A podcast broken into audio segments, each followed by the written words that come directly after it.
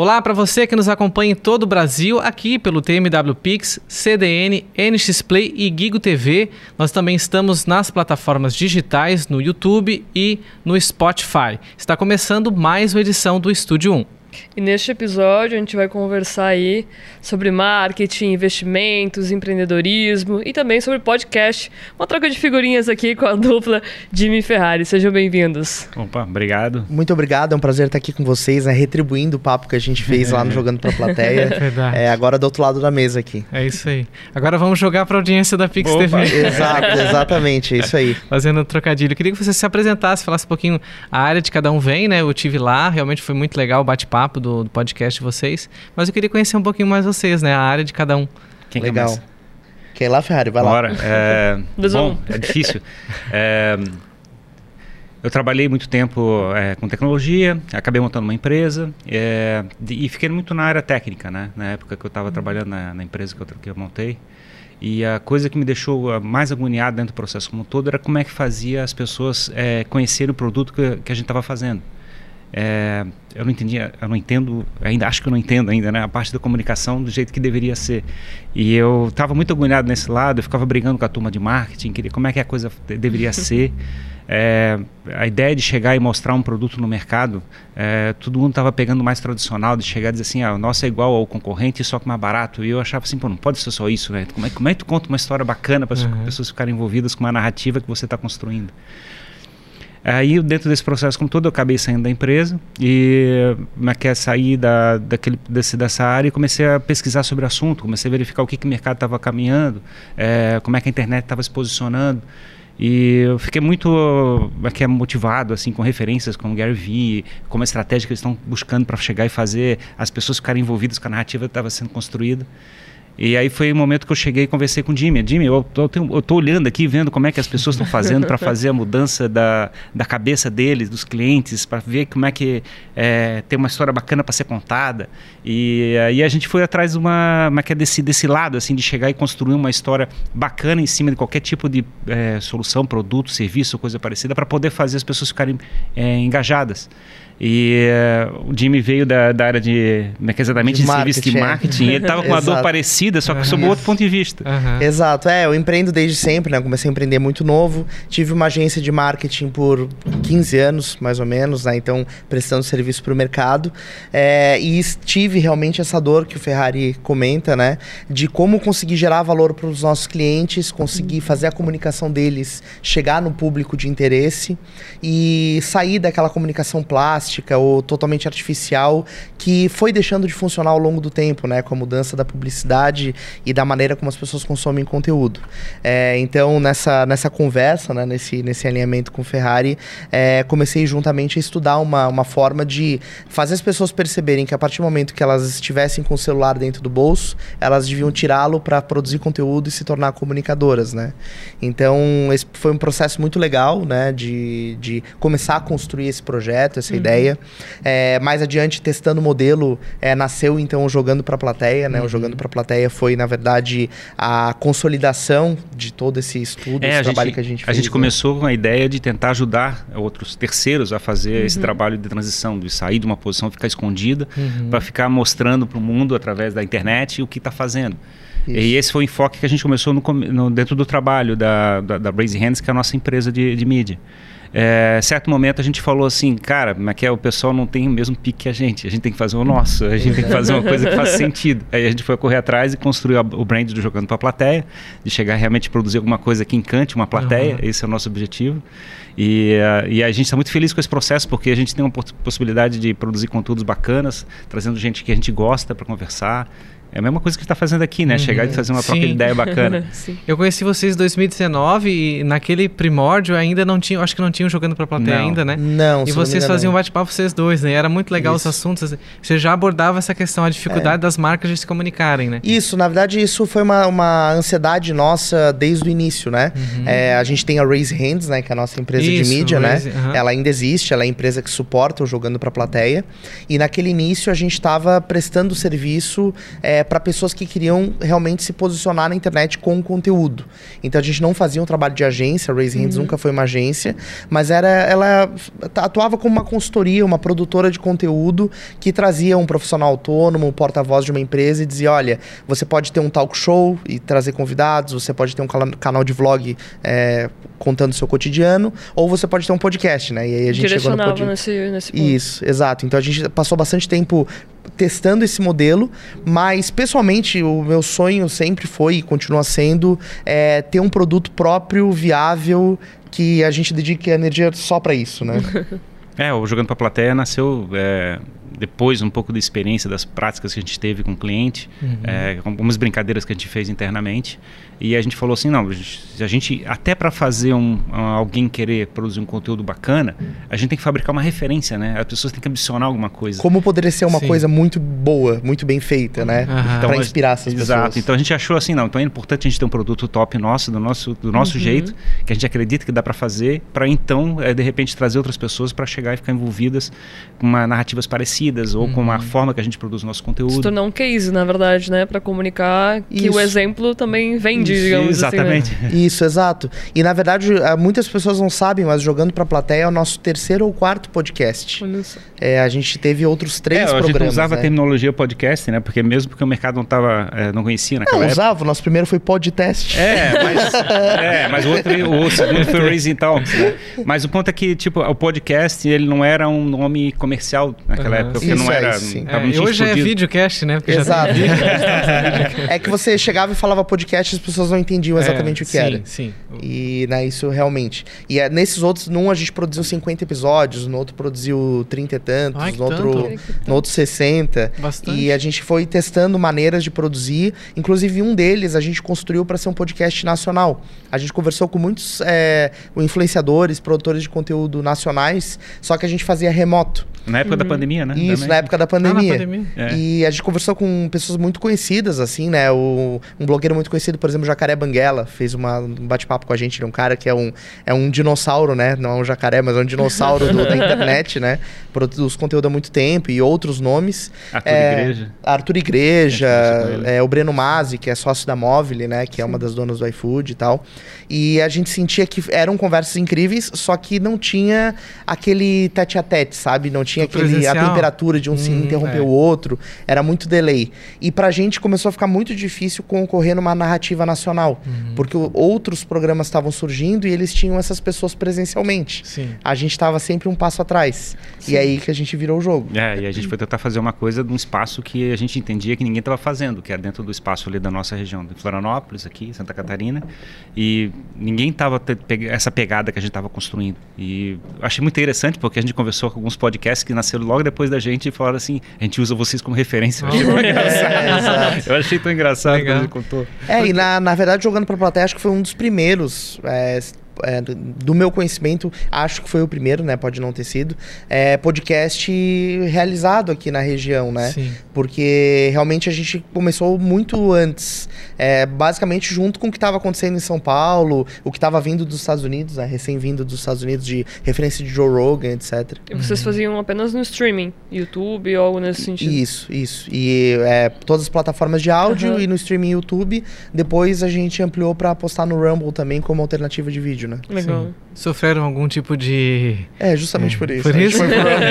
não, mas a gente não chegou a sofrer, mas né, se antecipando. Já, caramba. vai que. Aham. Mas o YouTube ainda é a maior entrega, né? Exato, É. exato. A gente começou a perceber que alguns conteúdos estavam sendo desmonetarizados. É, aí a gente tava com Ah. receio, o que, que, que eles estão fazendo aqui, né? A gente não entendia o que Vai que que a gente era, dá uma né? monarcada também, né? A gente não chegou a ser notificado em nada, mas a gente achou, pô, cara, meio perigoso. Vai que acontece de alguém olhar atravessado. assunto É. Não tinha. É que isso começou a acontecer, né? Acho que pro produtor de conteúdo, porque querendo ou não, quem produz conteúdo tá totalmente é, construindo uma casa num terreno alugado, né? É. Essa é a expressão que o pessoal diz. Então, a gente tá à mercê das decisões das plataformas. Os E- termos, né? Os famosos termos. Os termos. E aí, imagina você acordar um dia e teu canal não tá monetizado, ou até você perder o teu canal. Isso, Ou perder seguidores, ou né? perder Do nada. seguidores, É. perder tua audiência. Então, a gente começou a se preocupar bastante com isso de um tempo pra cá, né? Sim, sim. E do Jogando da Plateia, qual é a maior audiência? Qual é a figura que foi lá que deu maior views para vocês? Polêmica. a gente tem, vou dar um contexto, né? Uhum. É, o Jogando pra Plateia, ele não tem um perfil de caminhar para um lado sensacionalista. Uhum. É, por- até porque a gente não tem muito essa, essa, essa, essa vibe, assim, né? Eu e o Ferrari, a gente gosta mais de fazer conversas construtivas e entender os porquês das pessoas que a gente está recebendo. E isso é difícil, porque você conseguir fazer um conteúdo de empreendedorismo ou é, seguir uma linha um pouco mais construtiva e ao mesmo tempo chamar a atenção do público é uma coisa meio que antagônica, assim, porque tu tem que ir no extremo para conseguir fazer as pessoas grudarem naquilo que tu tá Tem que ter mais falando. visceral, né? Tá. mais É. visceral. Chamativo, É, Exato. é. Então a gente vive esse eterno dilema até hoje. A gente estuda como caminhar nesse fio de navalha, né? E a gente começou a experimentar conversas mais de assuntos extremos. E a gente recebeu é, uma produtora de conteúdo que faz, produz muito bem, assim, e tem muita relevância, que é a Fran Pecóis, que ela é antifeminista. O conteúdo dela é antifeminismo. E a gente pegou, beleza, vamos conversar com ela e entender por que, que ela produz conteúdo de antifeminismo, entender o que é, o que seria antifeminismo. E aí esse conteúdo a gente produziu e, e ele deu um hype absurdo, assim. Continua até hoje. Continua até hoje. É o nosso conteúdo. Todo dia tem um. Tem gente É. fazendo rolo. A gente, exato. E aí, gente que vai e posta a favor e posta contra e gera discussão. Mas eu acho que é isso. O papel do host, né? O do comunicador é ouvir todos os lados, entender o porquê de uma coisa e de outra, tentar discutir o assunto. E gerar É. também essa comunicação entre as próprias pessoas, né? Isso, Que estão ali consumindo conteúdo, poderem opinar. Isso, isso é o legal, né? Do Isso. digital hoje, da pessoa conseguir ter uma proatividade também naquele conteúdo, responder, é, que concorda ou não concorda, o que a gente não tinha antigamente, por exemplo, na televisão, É, que era uma exato. mídia mais passiva, né? E- Mas a gente acaba apanhando por isso. né? Mas teve uma outra conversa também legal que a gente fez com Arte Magalhães, que é meu amigo já há algum tempo. É, que na época ele tinha feito aqueles áudios do Els Guri, aquele que estourou Sim. o teto da Ketrina Freeway sim, lá. Sim, aham. E, e aí ele produziu esses áudios e a gente fez uma conversa com ele também, ele contando essa história. Daí foi um episódio Também que que, bastante. como o pessoal começou a pesquisar muito áudio, acabou encontrando ali e deu um hype também. E hoje como é que é essa seleção de a gente a gente também tem esse desafio, né? Porque a gente tá fora do eixo Rio São Paulo, né? O famoso eixo- eixo Rio São Paulo. Então a gente aproveita ao máximo figuras que estão chegando na cidade, embora Garopaba seja muito cosmopolita, receba gente de vários lugares, mas nem sempre a pessoa está disponível para te atender, né? E lá eu creio que não seja diferente, apesar de Floripa a gente ter um leque bem maior, né? Sim. Como é que é essa seleção de, de entrevistados? Sei que agora vocês mudaram de lugar, né? Vocês estão num lugar mais estratégico até para ter para que o podcast continue sobrevivendo, né? A nossa nosso objetivo é fazer uma construção de uma transformação das pessoas que estão assistindo o conteúdo. Então a gente tenta fazer um conteúdo que agrega de alguma maneira para a pessoa. Então a gente tem esse esse lado e, e para isso acontecer, é, mas que a, a história da pessoa tem que ter alguma coisa que a gente considera que é um ponto que a gente pode trabalhar numa conversa. Então, eh, a gente olha a pessoa, a gente fala, essa pessoa é interessante ou não é interessante? A gente olha assim, não, essa é interessante. Por quê? Por causa disso, disso, disso. Então, a gente gosta de escolher essa pessoa por causa disso, por causa dessa transformação que ela fez, o, o impacto que ela provocou, eh, existe uma coisa da da história dela que é interessante. Então, a gente É. gosta de pegar esses elementos que fazem a transformação. Então, a gente pega pessoas que sejam conhecidas ou desconhecidas, a gente não está muito preocupado exatamente com o tamanho da Aham. pessoa, a gente gosta de pegar essas histórias e a gente gosta de trabalhar esses assuntos. E a gente fica contente quando a gente consegue tirar isso da pessoa. Principalmente quando a pessoa não tem essa experiência, assim, tipo, a gente faz um, chama um convidado que nunca participou de um podcast, a gente faz lá e faz um exercício e tira-se da pessoa. Isso a gente faz com muito prazer e, e a gente torce, de certa forma, que as pessoas que assistam o episódio consigam olhar essa história e usar como referência para transformação pessoal, construção de uma vida melhor. Então a gente tem essa ambição, assim, na- no, no processo de criação. Bacana. É, e também está muito no nosso DNA, porque o, a Raise Hands começou esse posicionamento de atuar com comunicação, é, mostrando para as pessoas que todo mundo tem uma boa história para contar. E a gente estudou muito a jornada do herói e, procurou entender. E a gente começou a perceber, cara, as pessoas têm que ver que elas são protagonistas da própria vida. Então, os perrengues que a gente passa, coisas boas que acontecem, desafios que a gente supera, isso é a nossa história, a gente sendo protagonista da nossa própria vida.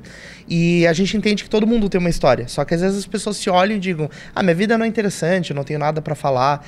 E no Jogando pra Plateia a gente busca provar que isso é o contrário, assim. Independentemente da pessoa já ser mais é, atuante em termos de comunicação ou não, né? É engraçado porque as pessoas começam direto, tipo, tá, como é que foi tua vida? Que não sei o quê. Aí assim, ah, eu consegui chegar nesse cargo e agora eu tô fazendo isso. Assim, tá, mas tu não chegasse lá, né? Tu passasse por um processo, tentasse, Sim, é. fizesse várias coisas erradas. detalhes, é. né? a gente vai lá e começa a provocar, assim, começa a enfiar a, a, a, a chave de fenda no meio do caminho. É, até porque eu acho que tem uma, uma- um costume já criado na sociedade, você que é jornalista pode é, muito bem colocar isso. Ah, talvez as pessoas, quando vão dar uma entrevista, por exemplo, elas já estão um pouco armadas, assim, né? Então é, a pergunta é feita, a resposta é dada e existe um tempo para cumprir. Então a gente tem, recebe muitas pessoas que chegam é, com esse hábito, esse vício, a gente diz de. A gente faz uma pergunta, a pessoa, aham, sim, e termina o assunto. E aí, depois de uns 10 minutos conversando, a pessoa entende que é um Um bate-papo. bate-papo, uma conversa, né? E aí a coisa vai fluindo. É. Você Em- trabalha, né? Desculpa te cortar, mas o Jimmy ele trabalha com storytelling também, né? Isso, na, na verdade, storytelling foi uma coisa que a gente estudou muito Aham. nesse, nesse processo todo, né? É, na Raise Hands. Acho legal explicar esse tema para as É, pessoas, algumas isso. pessoas não É, eu têm ia- conhecimento. Eu ia falar sobre isso também. E até fazer um contraponto, se vocês conseguiram aquele desejo do, do Ferrari, é, junto com o storytelling, se concretizar. Sim. É, na realidade, assim, a- a- esse, esse, digamos assim, essa arte de contar histórias não é uma coisa recente, não é uma coisa nova, né? O próprio Ferrari diz que ao longo da nossa, da nossa existência, as, as, as coisas foram passadas como histórias. Então, as histórias eram contadas de gerações em gerações e isso ia se acumulando como um conhecimento popular, como ah, um conhecimento para a gente levar para a vida. Histórias heróicas, né? Gente, Exato. Que ele As- sempre fazia aquela, uma, tipo, Isso. é, minha família, não sei o quê, matou o dragão e não sei o quê. Nem, nem existe dragão, né? É, Mas ele exato. contava foi um dragão que ele matou. Isso. E o, o processo do storytelling é justamente você começar a olhar para uma história e estruturar essa história de uma maneira que ela provoque emoção, entregue o que ela está se propondo, obviamente, a transformação, mas provoque emoção, porque quando você conta uma história é, se conectando emocionalmente com a tua audiência, você consegue um efeito muito maior para aquele, aquele objetivo que você está buscando. E esse, essa lapidar essa história, né, construir um storytelling em cima de uma matriz, de uma matéria-prima. Então a gente, por exemplo, passou aqui, passou pelas dunas, né? Então eu posso chegar lá contando, eu passei por dunas que tinham 30 metros de altura e a cada dois dias elas invadem a pista e a prefeitura vem e remove, né? E aí a gente teve que passar de jeep para conseguir superar as dunas, enfim. Então é essa maneira de você contar isso, você faz com que as pessoas fiquem com vontade de vir até aqui. Eu quero ver essa duna de 30 metros. Mexe com o imaginário, né? É, eu quero Sim. passar por ela. E a gente pode fazer isso com a nossa vida, né? Então, isso que é legal. É, agora a tua pergunta a respeito da se a gente conseguiu ou não conseguiu, né? É engraçado porque a gente, a gente percebe alguns reflexos. As pessoas geralmente não vêm falar com a gente assim, aquela conversa fez uma transformação e eu consegui fazer isso. Mas a gente consegue verificar que algumas pessoas, por exemplo, teve uma empresa que a gente recebeu para bater um papo e passou seis meses ela recebeu um investimento lá porque algum investidor olhou, Olhou o nosso podcast e viu o Isso, negócio. é. Nossa, Quer dizer, legal. pô, a gente conseguiu fazer algum impacto, né, de certa forma. Aham. E a gente percebe esse tipo de coisa, de, de gente que, mas que literalmente alterou mas que é o projeto de vida, eh, que perceberam de repente que tinha uma oportunidade que não estava trabalhando e aquela, aquela comunicação provocou esse a transformação, a percepção dela, né, a autopercepção dela se alterou, ela conseguiu construir alguma coisa bacana. Então a gente consegue ver que tem algumas coisas acontecendo. Só que ninguém faz o tipo um relatório dizendo assim, ó, mas isso foi eu consegui isso por causa disso. É, é meio etéreo, assim, mas a gente vê isso acontecendo. Essa casa do investimento é, foi algo que nos impressionou, assim, né? E outras conexões que a gente viu que aconteceram por conta da ida da pessoa no Uhum. podcast. E teve um caso, assim, pessoal que foi para mim muito impactante. É, que um, é, normalmente a gente faz o convite para as pessoas com bastante antecedência, tudo muito programado, né? Só que acontece algumas aventuras pelo meio do caminho, né? De assim, uma pauta caiu, ou tem um horário ali que tá disponível. E a gente evita fazer isso, mas de vez em quando a gente pega alguém no grito, assim, né? Do tipo assim, ó, quer participar? Senta aqui na mesa, vamos fazer um papo ali, às vezes da manhã pra tarde. Uma alguma janela, coisa vamos assim. usar, vamos usar. É, vamos ver se a gente consegue conectar com alguém. E é difícil, assim, eu, eu particularmente não sou muito fã de fazer isso, porque eu sei que a pessoa gosta de se preparar e, e é, o, é o correto. Tem que dormir, né? Tem que dormir pra Exato, tem, tem que ter uma, assim, uma, uma rotina para ser executada, né? Mas de volta e meia, calha, o acaso promove esse tipo de coisa.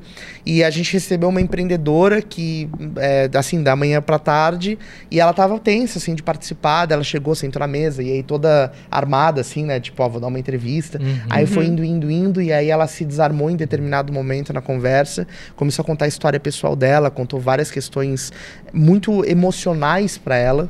E a gente foi indo, assim, na, na- vivendo aquele, aquela, aquela história que ela tava contando. E aí, no final do episódio, ela se emocionou, assim. Ela, gente, eu não sei o que aconteceu aqui. eu não sei se eu deveria ter falado o que eu falei. Eu tô até insegura quanto ao conteúdo do episódio e tal.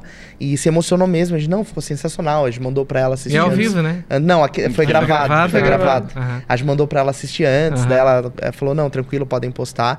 Mas eu fiquei impactado, assim, porque ela, ela saiu de lá realmente, assim, mexida. Ela, eu fiquei falando com ela no WhatsApp o resto do dia, eh, porque ela tava impactada com o que ela tinha vivido, né? Talvez ela tenha se escutado e talvez ela não tinha tido a oportunidade de fazer isso ainda. né? Faltava esse momento, né? É. Essa- É que você acaba tornando uma realidade também. Às vezes a pessoa conta a história dela, nunca teve a oportunidade de contar a história dela, e quando ela conta, ela pensa, uau, Pois quanta é. coisa que eu fiz, que E- loucura, né? Mas esse é um troço é, que, é, que é engraçado, porque é exatamente esse ponto que a gente gosta da- de pegar uma pessoa que nunca Virada falou. de chave, né? É porque na realidade ela talvez ela nunca tenha construído uma narrativa sobre a história de vida dela. Uhum. Ela nunca chegou e verificou como é que é- qual foi o processo, qual- como é que ela aprendeu, os erros que ela cometeu, quando é que ela teve sucesso, como é que é a volta para casa que a gente chama da história da, do jornal do herói, que ele chega e vai, como é que é, mostra as realizações.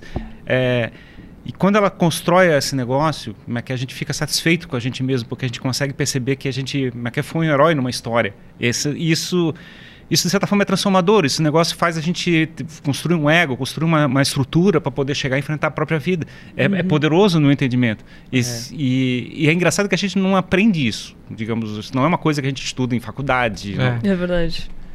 Então assim, eu fico, eu fico, eu fico, como é que é muito contente e fico muito feliz quando a gente consegue fazer esse toque nas pessoas, né? De chegar e fazer essa conversa e chegar e construir essa uma narrativa que faça sentido para a própria pessoa. E tudo que é orgânico, é, a gente, até quando espectador, é, é diferente, né? A sensação da gente acompanhar um conteúdo, né? É. Saber que a pessoa foi lá pra. Igual tu falou, tem um roteiro, já vai falar aquilo que já sabe falar. Igual, igual entrevistar político, né? Isso, é, já exato. sabe a resposta, né? Já sabe o que, que ele vai falar. Agora, um, um assunto que está em voga muito no- nesse momento, assim, é o brand content, né? As marcas de conteúdo juntas, né? E vocês agora nesse novo espaço, vocês tentam abordar também esse aspecto ou fica mais no critério do que o Vini falou de do que o Jimmy, o Ferrari Ferrari. falou de buscar eh, realmente o conteúdo, independente se ele é da empresa que desenvolveu o software que vai revolucionar a área da saúde. Como é que é, aí lá dentro da CAT, né, que vocês estão lá agora, né? Isso. Como é que aí fica mais essa seleção? Ou também pode vir gente de fora? Não, não morreu esse. Não, é, na, na verdade, assim, a gente, apesar da gente estar lá no espaço, né, a gente não tem uma, uma a gente não está vinculado necessariamente à CAT, né? Sim, a gente tá tá no, no a gente tá ambiente. no ambiente de inovação, a gente é a nossa parceria com o LEAD, né? A gente que é o movimento que nos recebe lá dentro do, do espaço. E o, o- obviamente o podcast, o jogando para a plateia, assim como qualquer negócio, ele precisa ser viável.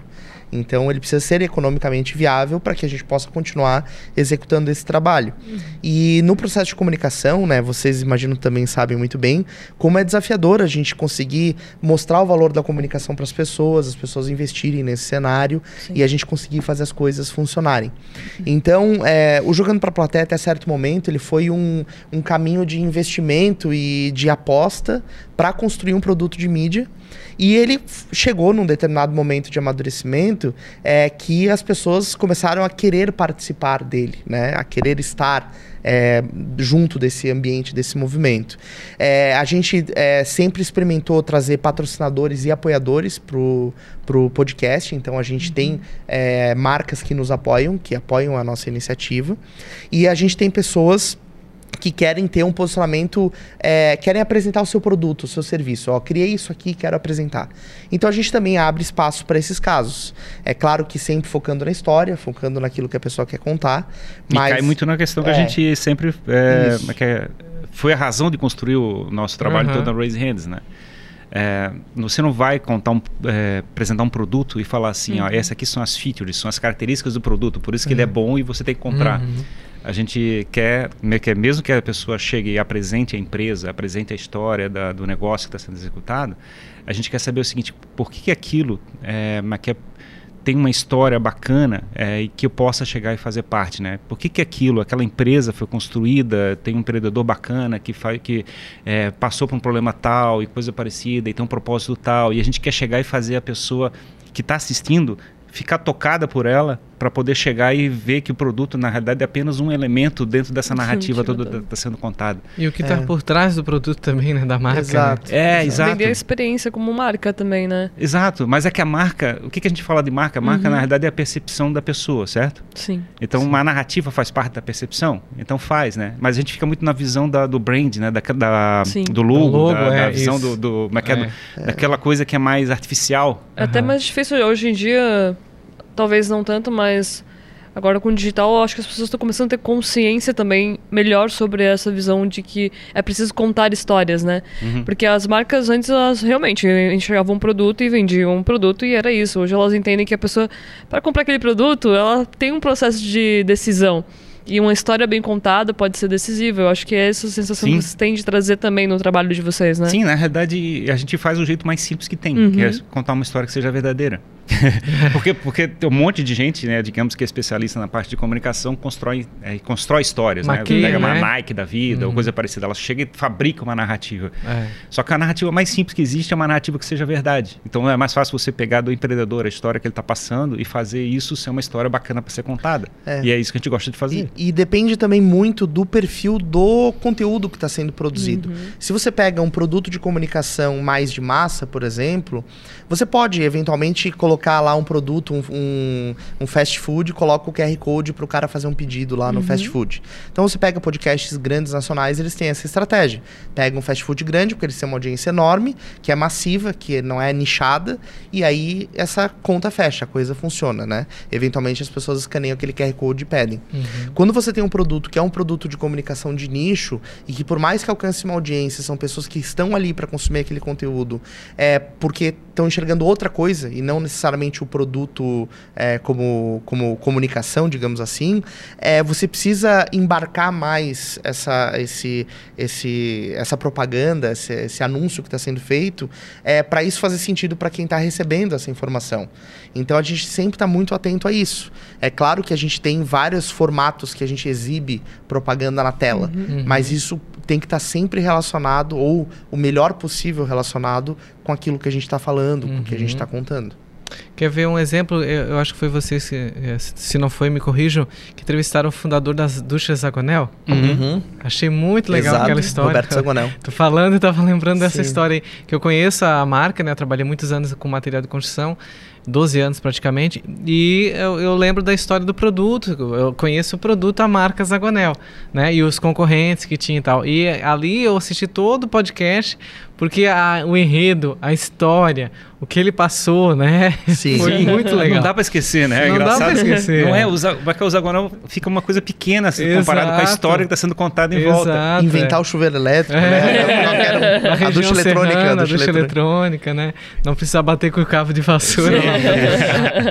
Exato, mas é isso. Então, vê, por exemplo, a, a marca Zagonel, ela ficou muito mais marcada na tua memória é, a partir de um movimento emocional que a gente conseguiu fazer. Então isso é storytelling, Exato. porque é uma história verdadeira que foi contada de uma maneira que envolve a audiência e aí é o papel do host fazer isso, né? A gente tem lá uma pessoa com uma história riquíssima. Como a gente vai lapidar isso ao longo do papo para fazer uma entrega de qualidade e aí tem uma marca embarcada na história. Então você consegue fazer uma entrega de muito mais impacto. Né, do que se a gente tivesse botado um QR Code compre chuveiros. Com certeza. E, e, quando alguém procura, né, que isso é o grande desafio né, na comunicação, né, no jornalismo, se falar isso numa redação de jornalismo, Deus o livre, né? Mas é num conteúdo assim de variedade, um conteúdo que tem que porque tem que ter tem que pagar a conta, como tu falou, né? Sim é, quando chega alguma proposta, né? Ah, eu tenho isso aqui, é, é, é feito uma, um acordo, existe uma, uma cobrança, ah, mas vocês ao mesmo tempo ficam livres para perguntar o que quiserem ou tem um roteiro? Como é, que, como é, é porque é difícil, né? É, lidar com essa. Não, a gente nunca teve é, limitação de, é de escopo de, da conversa. Não a pode gente, falar isso aqui. Não, não. É, só a gente recebe e ele vai na surpresa com o trabalho que a gente vai executar. A gente dá uma olhadinha para verificar se faz sentido, porque pode ficar, pode ser uma coisa muito quadrada é no Sim, entendimento. Mas em geral a gente consegue, como é que é, acho que das nossas experiências que a gente teve, a gente sempre conseguiu, conseguiu tirar uma história bacana em cima da conversa. É, é. muito difícil pegar uma pessoa difícil que uhum. na realidade a gente tem um que não foi branding, não foi brand content, não foi não foi pago que foi extremamente comercial. Teve uma experiência só que a gente ficou realmente indignado. exato, exato. É, esse é o desafio, né? Isso. Exato. A gente, hoje, a gente hoje tem algumas maneiras, né, da- das pessoas e as marcas se relacionarem conosco, né? Então, para explicar, né, o modelo. Então a gente tem um modelo de patrocínio, a gente tem marcas que nos patrocinam e tem contrapartidas de visibilidade. Exposição na tela, tem episódios que são previstos para aquela para um porta-voz ou para o fundador ir no podcast falar sobre a sua marca e a marca fica sendo exibida em diferentes momentos, Instagram, no próprio feed e outros posicionamentos. Então, esse é o formato patrocínio. E é, a ge- começou a acontecer muito de pessoas pedirem para ir anunciar o seu produto ou serviço. E para isso a gente criou um produto separado chamado Bomb na internet. Bombe. Bomb na internet. Ah, Bombe Vou até fazer um merchan, quem quiser acessar o Bomb na internet. É, como é que funciona o Bomb na internet? Ele é um produto de escopo fechado. Porque quando a pessoa quer ir no podcast para expor o seu produto ou o seu serviço, ela quer conteúdo para suas redes sociais e ela quer visibilidade.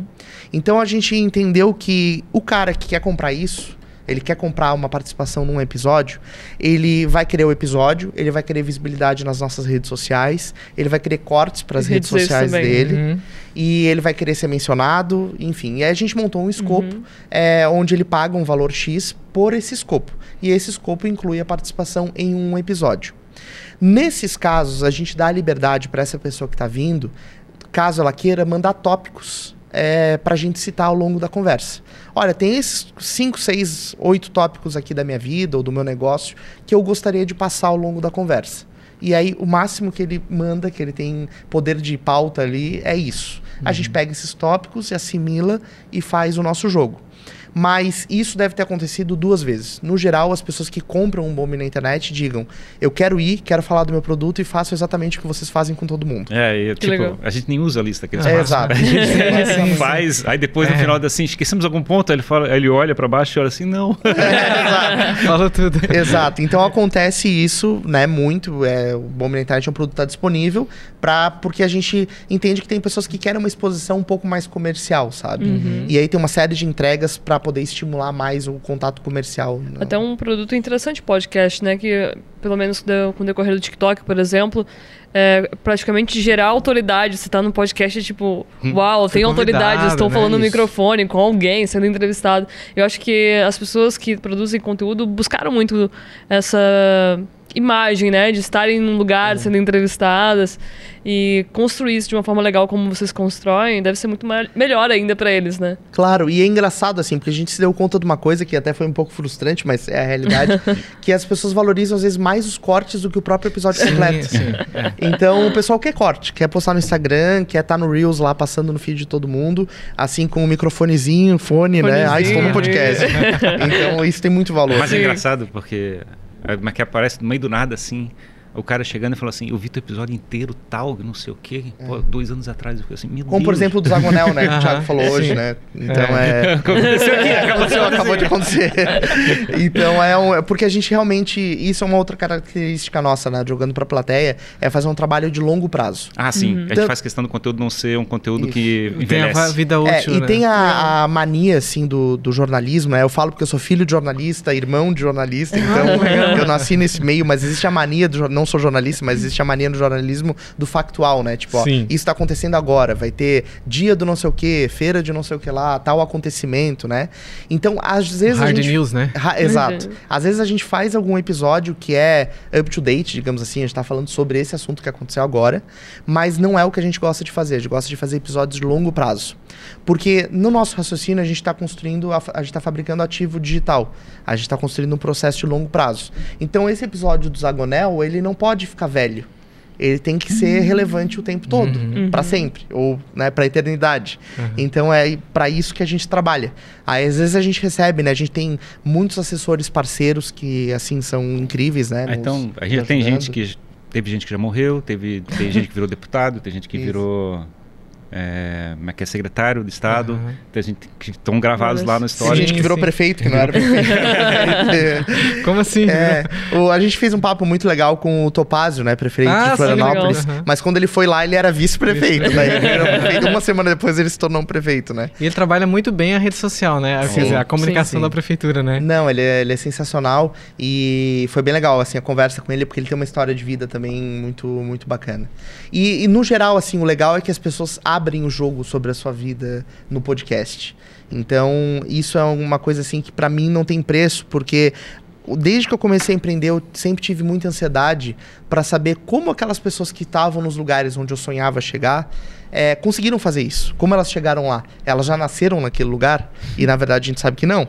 É, mas qual foi a história delas para chegar até lá? E isso é um, um objetivo pessoal meu, fazer a pessoa falar a realidade, assim, não, saí do ponto A e fui até o ponto B e enfrentei todos esses desafios. E desmascarar aquela, aquela visão de que tudo é fácil, né? Porque. É. hoje, com, tem- ela falou os in- os influencers, né? Uhum. Aqueles, a gente sabe que tem influencer e influencer, né? E tem muitos que vendem uma ilusão, né? Que você vai ficar rico em, não sei, X, X dias, você vai vender esse produto. Eu fico pé da vida. que tá, eles não falam do produto, você vai vender, tá? Ah, eu vou vender o quê? Eu vendo caneca, eu vendo celular, mas o produto, da onde vem, o que que é fabricado, quem é que vai dar garantia, isso eles não falam, não abordam. E a gente que tem um pouquinho mais de conhecimento sabe Claro. o quão é difícil tu desenvolver um produto, produto, né? Uhum. Vocês estão lá na- do lado da casa, vocês sabem como é difícil desenvolver um produto, quantos anos, quantos investimentos leva, né? E aí, essa história da vida real, contando os altos e baixos, né? Que a gente também faz aqui. A gente ouve muitas pessoas que. ah, inclusive, a gente falou com uma especialista em finanças que quebrou. E hoje ela ajuda empresas a não quebrar. Imagina, claro. É Já sei como é que faz para quebrar. Tem conhecimento de causa, né? Exatamente. Mas a autoridade é absurda, Sim. né? Exato. Então, tipo, é, é- é- essa é a verdade. Quando tu falou a verdade, igual eu, falei, eu citei, o orgânico pra mim é quando eu vejo, ah, isso aí, o cara pediu pra falar isso aí. Eu já paro de assistir na hora, Sim. sabe? Eu, eu tenho um outro lado que eu acho que eh, a minha percepção de como é que a coisa está acontecendo na internet, né? Eh, existe o lado que era mais que é mais visceral, né? Digamos que o pessoal fala que é muito é sexo, é como é que é Comida. comida, como é que é carros, coisa parecida, né? que, que são teoricamente as coisas que fazem, como é que, é, que aperta os botões, que fazem a Aham. pessoa ficar ligada àquele negócio. Eu fico imaginando que daqui a alguns anos a pessoa daqui a pouco fica dessensibilizada daquilo. Ela começa a chegar e perder esse, impactos e começa a ficar de saco cheio disso. É, eu acho que é uma- um processo natural de, de crescimento das pessoas. E, considerando que a internet está cheia de, de conteúdo, né? o que, que vai fazer as pessoas é, escolherem conteúdos melhores para se poder assistir? Né? E muito do que meu entendimento é que as pessoas começam a procurar conteúdos que façam sentido, né? mas que, que façam de repente uma coisa que toquem a, a vida pessoal da, da pessoa que está assistindo. É, então ela traz sentido para a pessoa, ela traz sentido de vida para as pessoas. Então muito do que a gente constrói é exatamente isso, é fabricar um ativo que o nosso entendimento vai fazer a vida daquela pessoa que está assistindo ser melhor. Então a gente só, só faz, para a gente só faz sentido o conteúdo existir lá por causa disso. É. Não quer dizer que não tenha. É diferente, isso é diferente de ter estratégia, de poder de, em- de construir uma máquina de conteúdo, né? De u- utilizar o algoritmo a seu favor. Isso continua valendo, a regra do jogo é isso. Mas a partir do momento que você é, em detrimento das, de atender essas regras, você prejudica o conteúdo, é, isso é um caminho sem volta, né? Uhum. E aí a gente faz muito no- dos cortes, a nossa estratégia dos cortes tem muita questão do teaser, né? De você chegar e fazer alguma coisa que faça a pessoa ficar curiosa.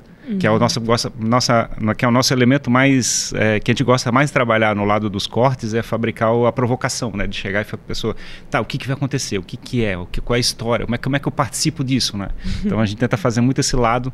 Tem que É. usar um pouquinho, né? O sensacionalismo pra chamar a atenção. Isso. né? Mas, É. mas no entendimento é que a gente está tentando vender uma promessa Claro. que vai ter uma coisa legal para assistir. E olha quão diferente é. Quando bota uma, uma, uma, é, thumb, né? Que a gente chama, né? Thumbzinha ou tipo um títulozinho Uhum. ali na, na chamada, na legenda, pra chamar atenção e o cara vai e o negócio é legal. Uhum. Olha, olha o impacto que é. Quando tu vai e o negócio, né? puta, é uma mentira. Esse site, clica, caça cli- clique que tem, né? Claro. Bonner tem que deixar o Jornal Nacional. Aí tu clica, meu Deus, o que, que aconteceu? tu vai lá, não, ele saiu de, De férias. férias. Não é diferente? Sim. É. Quando tu vai lá no de vocês, você. Eu assisti o do Nelson, é o Nelson Sirotes que teve lá, né? Não, teve o Pedro. Pedro O. Pedro, desculpa, eu Isso. sempre confundo os dois. O Pedro, que contou a baita história, né? Isso. Assisti todo também, porque o assunto é muito legal. Uhum. Então, tipo, você já pensou se você faz uma chamadinha dele e eu clico lá e não é nada do que eu imaginei que eu vi? É alguém vestido de Pedro Sirotsky falando. Não ia ser, não ia ser desimpactante, assim, Claro. frustrante? Ia Sim. ser, né? Então acho que tem muito isso, né? Claro que é uma linha, como tu falou, é uma linha muito tênue entre o, né, tu, tu entrar pelo lado errado e tu cair no lado certo, né? É, agora a gente teve um episódio, um dos últimos que a gente fez, que, assim, tá muito em alta e a gente tá bem feliz com o resultado, foi sobre dieta low carb, né? E a gente recebeu dois grandes médicos que falam desse assunto é, e um, um jornalista que é nosso assessor de imprensa oficial, né, o Davi Paes Lima, é, para fazer esse episódio juntos. E esses médicos, eles começaram a fazer dieta low carb e eles perderam, assim, 15 quilos no primeiro mês. E eles têm um, é, são criadores do movimento Brasil Low Carb, né? Então, uma coisa muito séria, assim, um é cardiologista, outro é médico do aparelho digestivo, cirurgião. E aí, na thumb, a gente colocou, é, médicos secaram com low carb. Uhum. Mas realmente isso aconteceu. Sim. E o conteúdo tá legal. Só que é meio sensacionalista, entendeu? Claro. Então é, é de leve, É, assim. tem- e tem que saber usar isso aí, né? Exato, exatamente. A Ser gente fez uma- criativo também na chamada, não é, tem como não claro. ser. a gente Ah. fez uma outra conversa com uma professora e uma aluna de moda. Aí elas falaram lá no momento que a Lady Gaga, certa vez, usou um vestido de carne. Aí a gente colocou na thumb. É, moda esse vestir de carne? e, a, e a gente fala desse assunto, né? A gente falou muito disso. Aham. Então, a gente testa algumas coisas, mas com muito cuidado, assim. Uhum. É porque tem que chamar atenção, né? É. Sim. É, esse que é o, o desafio do, do lado de chegar e.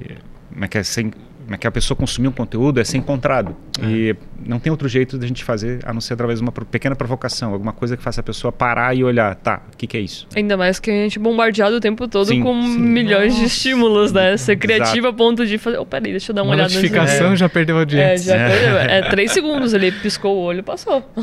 É, e, e é desgastante, assim. Pra quem cria conteúdo, é, é estafante. Chega uma hora que você, assim. É, tem que parar um pouco pra respirar, porque é, é difícil, assim, no dia a dia manter esse ritmo e tá sempre o tempo todo tirando coelhos da cartola pra conseguir fazer thumbs chamativas. É, mas a gente tem que treinar mais esse, esse lado. Eu acho, eu acho que é um defeito talvez nosso aqui da nossa região, aqui de, como é que é, do sul do Brasil, que a gente tem essa certa dificuldade de, como é que é, botar bastante ovo e cacarejar pouco, né? Então a gente tem esse, eu acho que a gente Essa é tem, é, a gente tem que aprender a fazer mais esse tipo Cacarejar de coisa. mais. É, e cacarejar Cacarejar mais. Não é, pode continuar botando ovo direitinho, mas o importante é cacarejar e mostrar que está É. fazendo o trabalho direitinho. É, fica essa história do eixo Rio-São Paulo, né? E a mídia hoje tá tão descentralizada. E até esses tempos, né, há bastante tempo, na verdade, eu acompanho o Pretinho Básico já há muito tempo. E eu vi eles falando justamente disso, né? Que eles são um programa gigantesco, mas eles são do sul do Brasil, assim, né? Principalmente do Rio Grande do Sul e do sul Santa do Brasil. Catarina, e é. Santa Catarina, mas são do sul do Brasil. E é, é difícil, eles não conseguem furar a bolha, assim, Uhum. de tipo nacional, sabe? Tipo Pânico, é. Exato. Que seria um- uma coisa mais ou menos na linha deles, né? Agora tá bem distante, assim, o posicionamento, mas... é, então eles falam muito isso, e a gente também... é, o que Imagina assim, o Pretinho Básico é um programa que tá numa grande grupo de mídia há tantos anos, que tem profissionais tão reconhecidos, tem esse desafio. O que Imagino. resta para produtos que... para todo mundo que vem atrás, né? que tá ali escalando o seu espaço, tá construindo, tá abrindo. É. Então isso também é uma coisa que a gente batalha, assim, de como é que a gente faz pra furar a bolha é, do nacional, assim, coloca, se coloca em pauta numa cena nacional. A gente tá tentando fazer isso, né? É, é difícil, mas a gente tá conseguindo aos pouquinhos. Vai chegar. Vai chegando. Falar em é, produzir conteúdo, pauta, assunto, cansa, então a gente vai dar uma pausa pro nosso sócio criativo, Tá? fazer um intervalo rapidinho para nossa audiência, né? Mas antes a gente quer pedir para você que está assistindo ou ouvindo aqui pelo YouTube, né, para deixar o comentário, né? Porque como o Jimmy Deixa o e o Ferrari falaram, tem que comentar. Se está gostando do papo, se você não foi lá no canal deles, vá lá, procure de- depois de assistir o nosso, por favor, né? Assistam o Thiago lá com a gente. É, verdade. E assiste o meu episódio lá, tá bem legal. Eu tenho, uma, eu tenho uma meta minha de ser cancelado em algum momento. Né? Eu tô, Vai que seja Eu acho que essa é a jogada da pra estourar, estourar a bolha, entendeu? É ser cancelado Ferrari é quer isso. ser cancelado. Cara, falou tão bem até agora. É no segundo bloco ele vai soltar a bola. Aguarde. A gente volta já, né, mano? Voltamos já e não esquece, já ativa o sininho aí, acompanha a gente na arroba PixTVHD. Até mais.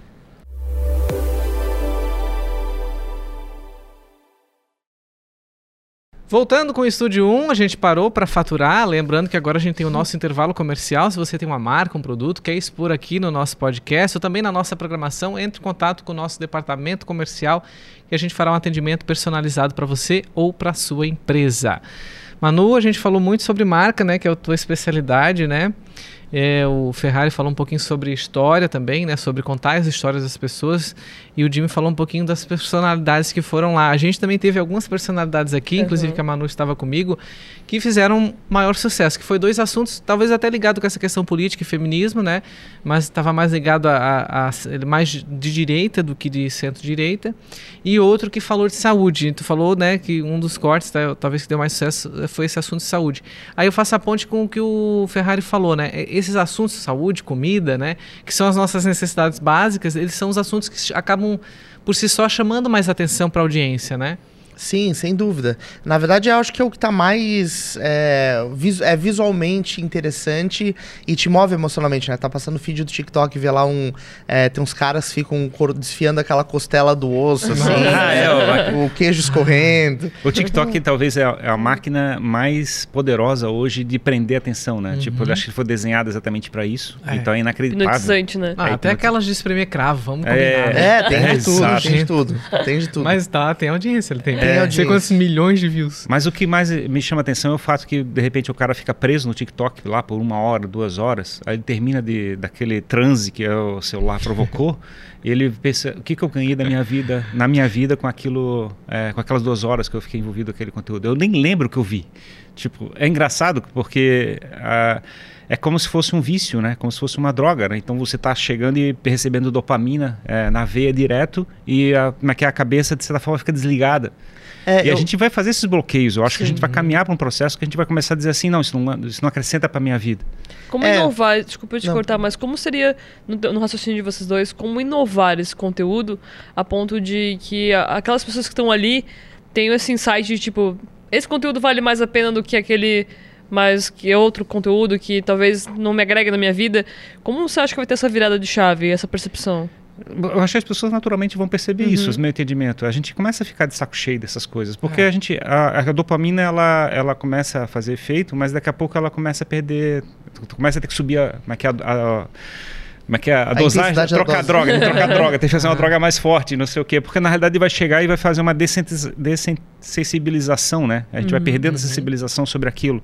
Então, de repente, a gente vai consumir cons conteúdos mais fortes, né? Como, como é que é Red Pill, uhum. é, como é que é, é extrema-direita, como vai uhum. consumir conteúdo...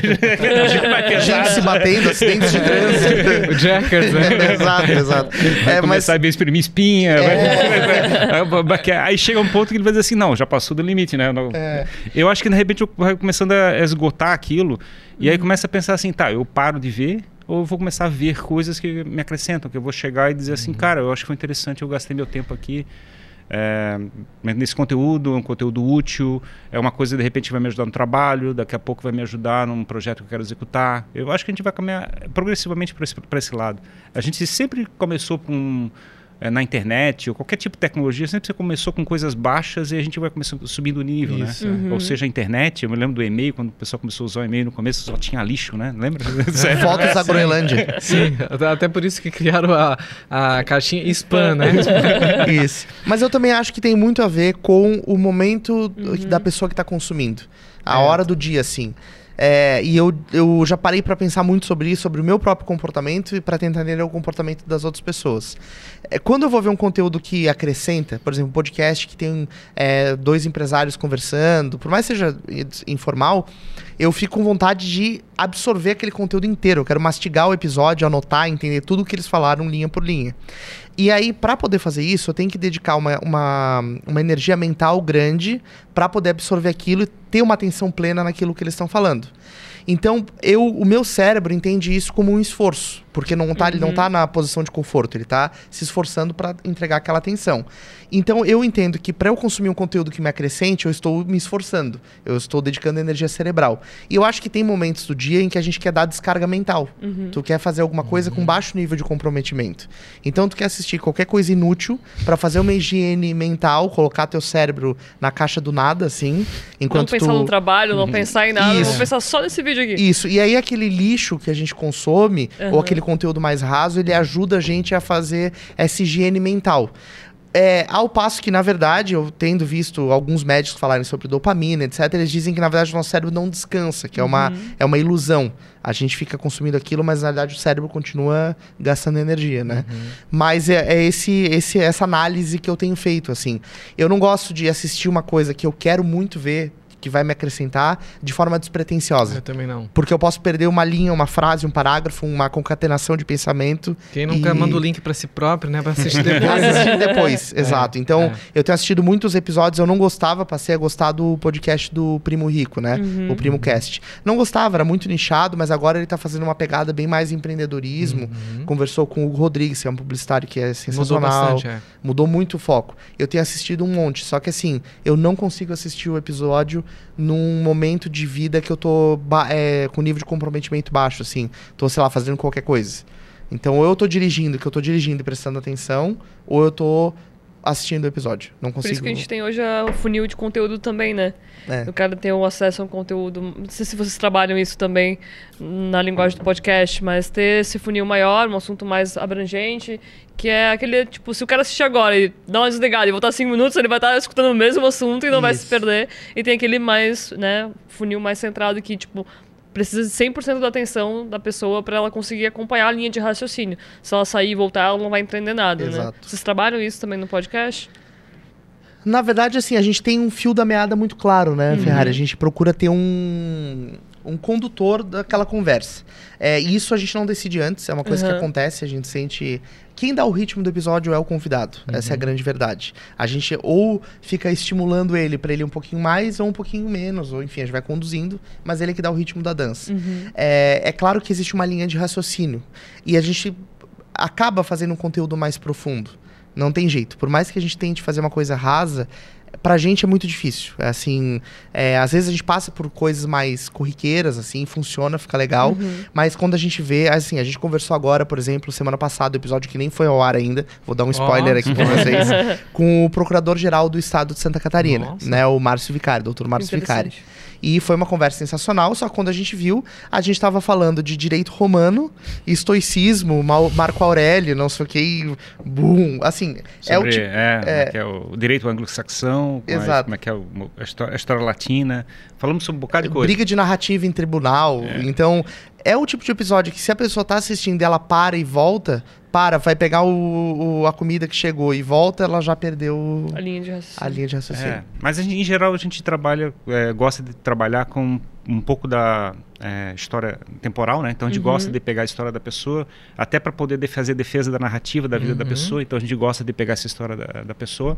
É, a gente gosta de dar as voltas, né? Tipo, a gente é engraçado porque tem- acontece direto assim, você chegar e olhar e aí alguma coisa aconteceu no futuro, mas que tem ligação com alguma coisa que ele fez no passado. E a gente gosta de fazer esse contato para trás e fazer a ligação, fa- construir é, é que é a recuperação da, da, da narrativa, né? Como se a pessoa é, e localizasse como é que é uma, uma razão para tudo que está fazendo, né? Tipo, é, o, o Steve Jobs falava que o, como é que é, você não sabe exatamente como é que é, os pontos vão ligar, né? Mas eles vão se ligar lá na frente, de alguma maneira.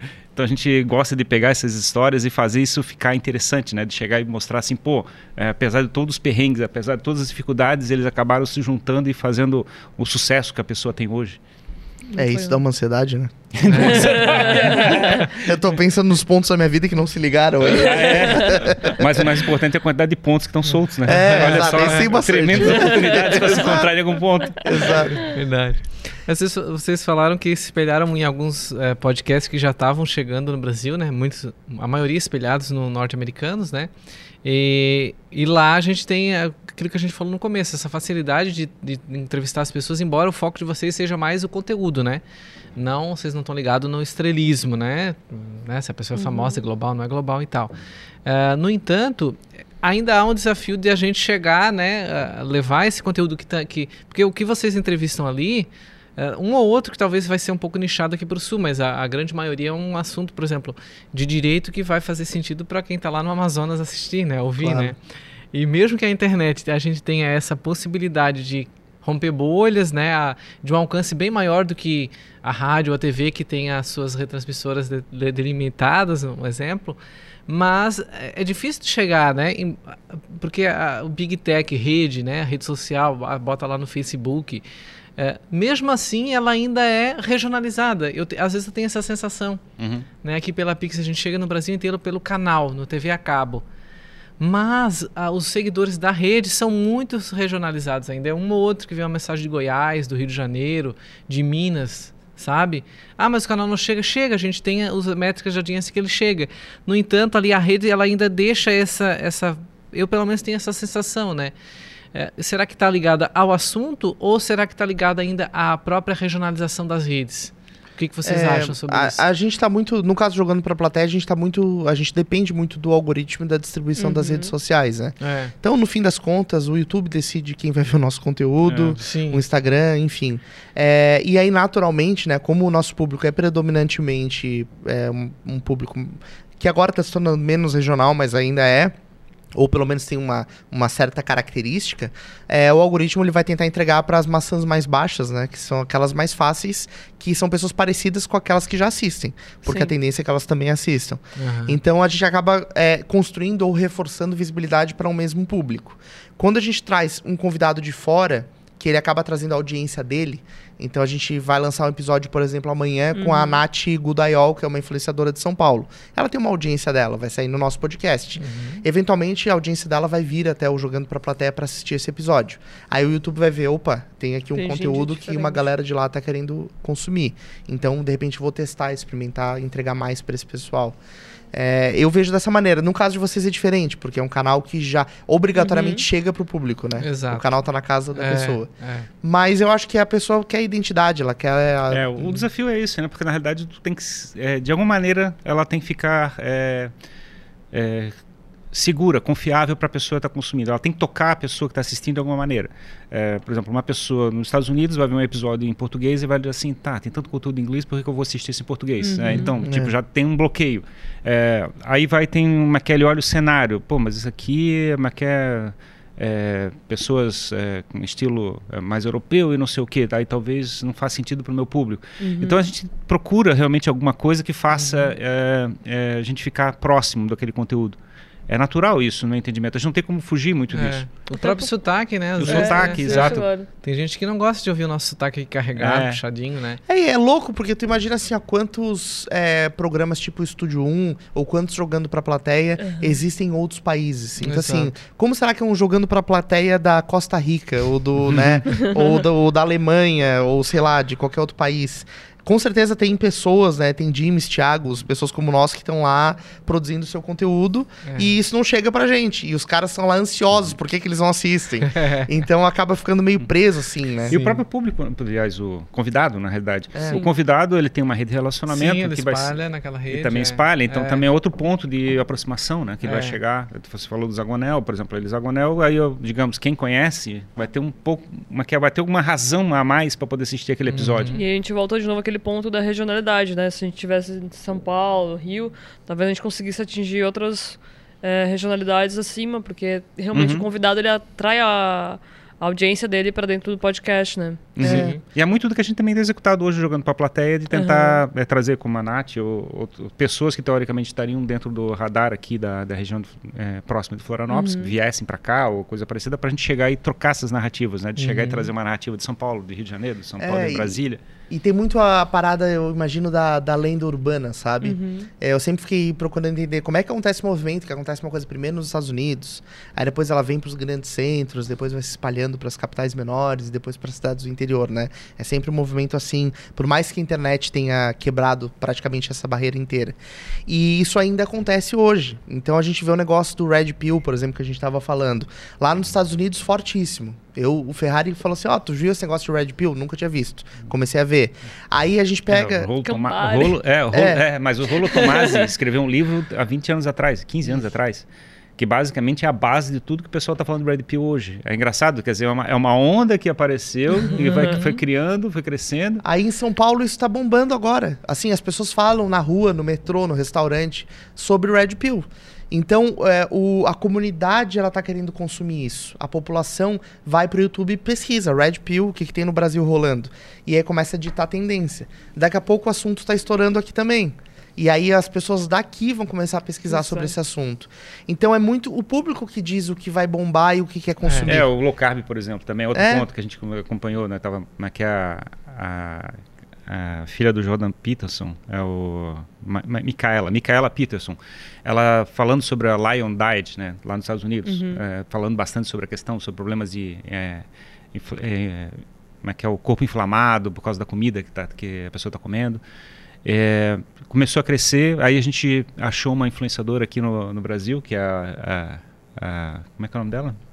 Jade Soller? Isso, já de A solo gente de a Jade carnivorismo. Soller de carnivorismo, a gente conversou, não está jogando pela plateia, está no, no programa anterior podcast. nosso. É.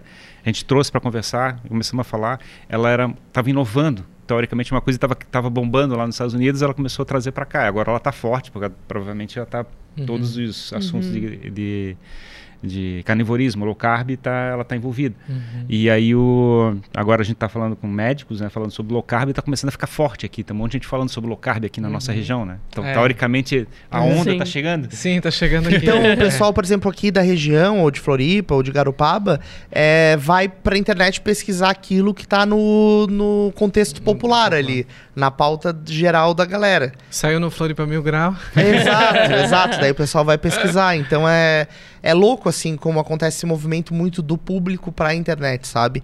E aí, por mais que você tente, não, sei lá, agora lá nos Estados Unidos estão falando de usar xícara sem alça. Aí a gente vai ficar tentando passar essa narrativa goela abaixo das pessoas. Só que aqui todo mundo usa xícara com alça, não entrou no imaginário popular ainda, né? E Antes a TV desafio- fazia muito esse papel, né? Eu teve- Sim, pode continuar. É. Não, a TV fazia muito esse papel antes de querer colocar a goela abaixo ao público, de- a, a massa, a comunicação de Isso. massa, né? O que era tendência ou não, né? Exato. Eu ia até perguntar pra vocês o, o desa- os desafios que vocês enxergam, assim, em conseguir identificar essas tendências, estar um passo à frente, digamos assim, pra conseguir trazer esse conteúdo, surfar literalmente na onda. Qual- quais os desafios que vocês enxergam nesse âmbito? Eu, eu acho que não é um desafio, eu acho que é, na verdade, eu acho que é até um prazer, assim, de Uhum. você chegar e né, quer ver alguma coisa estar construída de forma positiva para a sociedade, né? É, e trazer isso para as pessoas é, conversarem. É, a gente conversa na mesa e as pessoas que estão assistindo vão chegar e é, ser parte. Então é muito legal participar da onda. Eu acho muito gostoso, no meu entendimento. Então a gente achar essas pessoas, a gente falou com a Jade Sola, que estava inovando na época. Foi muito legal fazer uma conversa com ela. É, então eu não vejo um problema em si o fato de a gente estar na frente ou atrás ou coisa parecida, mas o fato da gente poder chegar e fazer uma coisa que agregue, agregue para quem está assistindo. E também é sempre uma aposta, né? É assim, não tem jeito. É, tu, tu quer trazer inovação, tu vai ter que beber em fontes inovadoras. Então não adianta querer trazer inovação e seguir as mesmas pessoas, é, acompanhar os mesmos nomes. Você precisa tá, estourar a própria bolha para começar, né? O que está acontecendo fora, é, em outras cidades, em outros lugares, em outros países. E é aposta, assim. Às vezes tem conteúdo que a gente acha que vai ter um hype absurdo. E aí, de repente, ele meio que dá um fué, sabe? então, por exemplo, sei lá, a gente falou muito sobre criptomoedas, blockchain, que é um assunto legal, eu gosto muito. E foi uma época tava assim, ó, meu Deus do céu, voando. Voando. E agora meio que saiu de pauta. Uhum. NFT, assim, durou pouquíssimo. Metaverso. também. Metaverso. Também. Então, onde está o metaverso, né? Cadê o NFT? É. Então, a gente falou muito, a gente trouxe pessoas desses assuntos pro podcast, apostamos essa narrativa, mas ela rampou um pouco e, e tá em stand-by, pode ser que volte. Uhum. O low carb já não, o low carb tá avançando. Então, o, a tarefa do host, assim, o cara que tá produzindo conteúdo é radar extremamente ligado e apostando, trazendo pautas e apostando, apostando, apostando, que assim, tu vai perder em um monte, mas nas que tu ganhar, tu vai ganhar bem, Isso. Uhum. né? Mas tem que ser uma coisa que a gente dê prazer pra gente, né? Exato. Esse eu acho que é o Também. elemento mais É, relevante. sim, É. não, não é, não Vejo é muito disso de vocês onda, em né? propósito, né? Sim. Eles É. buscam muito disso de ter uma Hum. conversa com propósito, não é apenas ah, só pra ter um convidado que tem um- Não, não. uma visualização X ou algo sentido. Tanto é que a gente pira junto nas ondas, né? Quando a gente falou de cripto, eu fiquei louco em cima de cripto e, e comprei cripto e comecei a baixar tudo e pesquisar. É, NFT, blockchain é a mesma coisa. Agora low carb eu comecei a fazer low carb.